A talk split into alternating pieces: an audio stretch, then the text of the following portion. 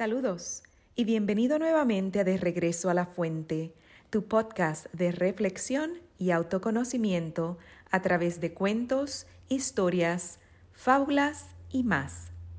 Mi nombre es Kyo y soy la voz detrás de este proyecto. Te agradezco que estés aquí y por escucharme.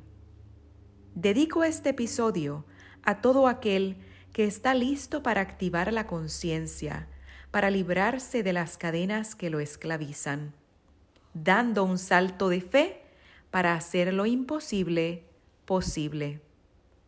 Hoy estaré compartiendo contigo el cuento El Elefante Encadenado. Este cuento filosófico es una invitación para que nos atrevamos a cuestionar y confrontar aquellos miedos inconscientes que llevan años limitándonos de manera que podamos convertirnos en adultos libres.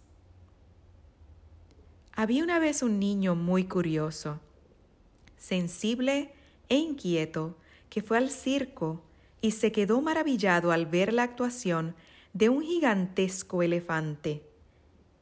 En el transcurso de la función, el majestuoso animal hizo gala de un peso, un tamaño y una fuerza descomunales. Durante el intermedio del espectáculo, el chaval se quedó todavía más sorprendido al ver que la enorme bestia permanecía atada a una pequeña estaca clavada en el suelo con una minúscula cadena que aprisionaba una de sus patas. ¿Cómo puede ser que semejante elefante, capaz de arrancar un árbol de cuajo, sea preso de un insignificante pedazo de madera que apenas enterrado unos centímetros en el suelo?, se preguntó el niño para sus adentros.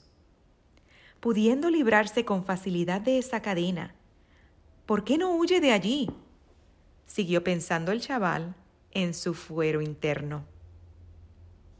Finalmente, compartió sus pensamientos con su padre, a quien le preguntó: «Papá, ¿por qué el elefante no se escapa?». Y el padre, sin darle demasiada importancia, le respondió: «Pues porque está amaestrado». Aquella respuesta no fue suficiente para el niño. «¿Y entonces, por qué lo encadenan?», insistió.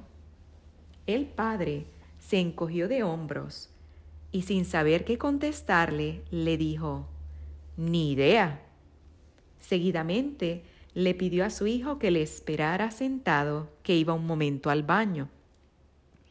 Nada más al irse el padre, un anciano muy sabio que estaba junto a ellos y que había escuchado toda su conversación, respondió al chaval su pregunta: «El elefante del circo no se escapa porque ha estado atado a esa misma estaca desde que era muy pequeño». Seguidamente, el niño cerró los ojos y se imaginó al indefenso elefantito recién nacido sujeto a la estaca. Mientras, el abuelo continuó con su explicación: «Estoy seguro de que el pequeño elefante intentó con todas sus fuerzas liberar su pierna de aquella cadena. Sin embargo, a pesar de todos sus esfuerzos, no lo consiguió, porque aquella estaca era demasiado dura y resistente para él». Las palabras del anciano provocaron que el niño se imaginara al elefante durmiéndose cada noche en agotamiento y extenuación.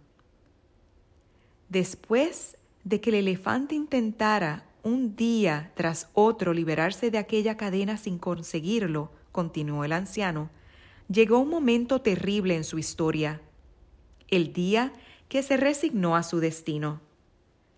Finalmente, el sabio miró al niño a los ojos y concluyó: «Ese enorme y poderoso elefante que tienes delante de ti no escapa porque cree que no puede. Todavía tiene grabado en su memoria la impotencia que sintió después de nacer. Y lo peor de todo es que no ha vuelto a cuestionar ese recuerdo. Jamás, jamás ha vuelto a poner a prueba su fuerza otra vez. Te pregunto hoy, ¿en qué medida tu comportamiento está influenciado por la opinión de tu familia o tus amigos? Te invito a reflexionar.